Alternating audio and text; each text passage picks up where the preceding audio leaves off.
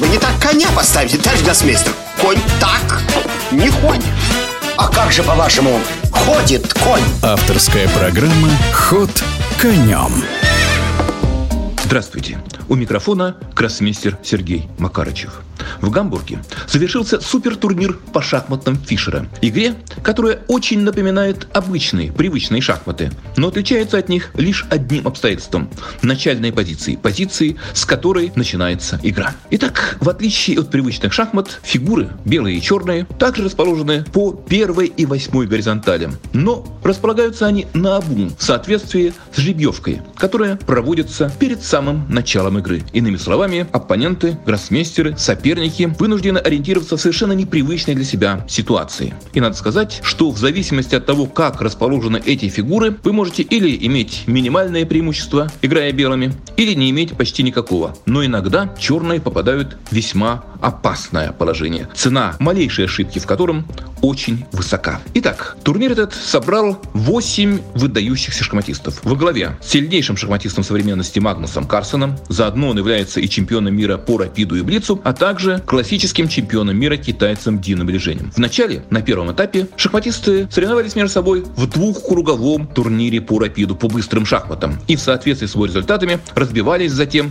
на пары. Четвертьфинальные пары. При этом в рапиде контроль времени составлял двадцать пять минут основного временного капитала с автоматическим добавлением десять секунд после каждого хода. Ну а что касается второго этапа, игры на вылет, то в нем все проходило в медленной, почти что нормальные классические шахматы. Иными словами, каждый соперник располагал полутора часами времени на сорок ходов с автоматическим давлением тридцать секунд, начиная с сорок первого хода, но кроме того, они имели еще, начиная с сорок первого хода, тридцатиминутный бонус. Иными словами, у шахматистов, во всяком случае, вот этой самой медленной части игры, была возможность подумать, сориентироваться и вполне осознанно принимать решения. А подумать было о чем, поскольку, как я уже говорил, в самом начале фигура расположена очень непривычно, и цена малейшей ошибки чрезвычайно высока. Что касается сенсации предварительного этапа, то, пожалуй, главной из них оказалось последнее место и всего лишь полочка, набранных в семи партиях Дина Лижэня. Конечно, шахматы Фишера — это не совсем обычные шахматы, но тем не менее, все-таки мы привыкли, что чемпионы — это чемпионы, и то, что ну явно слабее всех выступил Дин Лижэнь, проиграл почти всем, это немножечко чересчур. Ну а кроме того, всего лишь пятое место при восьми участниках занял на этом самом предварительном этапе Магнус Карлсен. При этом нельзя сказать, что игра Баг не производила никакого впечатления. Но она не выделялась, не выделялась среди остальных. А первое место и победу на этом предварительном этапе завоевал Нодирбек Абдусаттаров, лидер команды Узбекистана. И вот настала пора четвертьфиналов. Очень важным и очень любопытным для мировой шахматной общественности был поединок занявшего четвертое место Алиреза Фируджи и Магнуса Карлсена. Первую партию Алиреза выиграл, и казалось, что он может довести свое стартовое преимущество до победы, но затем во втором поединке отыгрался Магнус Карлсен, и когда дело дошло до тайбрейка, то в рапид Магнус оказался заметно сильнее и победил, пройдя затем следующий этап, в котором он одолел таки Нодирбека Абдусаттарова и вышел в финале на Фабиано Каруану. И вот этот матч, матч двух сильнейших, согласно классическому рейтингу шахматистов планеты, ожидался с большим интересом. Первая партия, в которой ничего слишком оригинального не произошло, она была довольно такая суховатая, закончилась ничью, в ней белыми играл Фабиано Каруана, а во второй партии случилось нечто весьма неожиданное, связанное с тем, что жребий выдал нам и участникам, всем участникам этого самого второго игрового дня финальных сражений, очень оригинальную позицию, в которой как раз та самая цена хода для черных в первую очередь была чрезвычайно высока. И можно сказать,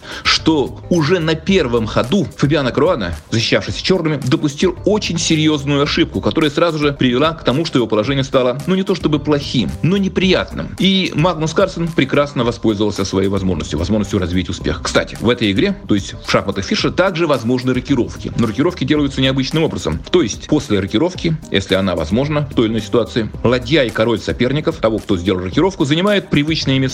Для черных это поля цэ восемь для короля и дэ восемь в случае длинной рокировки, дэ восемь для ладьи, или, соответственно, образом в короткую сторону. Так вот, похоже, что должен был сразу же делать рокировку Фабиано Каруана, и тогда он стоял более-менее неплохо. Или позиционно жертвовать пешку уже на первом ходу, что в обычных шахматах просто невозможно. Но в шахматах Фишера иногда случается. И вот, допустив ошибку уже на первом ходу, он, то есть Фабиано Каруана, получил тяжелую позицию, Магнус наращивал давление и довел свое преимущество до победы, одержав победу не только в этой партии, но и в матче в целом. Он стал победителем турнира. Вторым финишировал Фабиано Каруана. Третье место, победив в матче за третье место Нодирбека Абдусаттарова, занял Левон Аронян. Ну а что касается чемпиона, классического чемпиона мира Дина Лижэня, то он проиграл все матчи, причем заключительный матч в битве за седьмое-восьмое места Винсенту Кеймеру в сухую ноль-два и занял это самое последнее место, сделав всего лишь три ничьи на протяжении всей турнирной дистанции, включая как быстрые, так и медленные партии. И, в общем, вот бесславно вот так завершил это соревнование. Но в любом случае, болельщики, я думаю, не остались в накладе, поскольку понаблюдать, посмотреть, даже полюбоваться было чем. Очень экзотическая и очень любопытная игра, которую мы все видели на протяжении последней недели. Ход конем.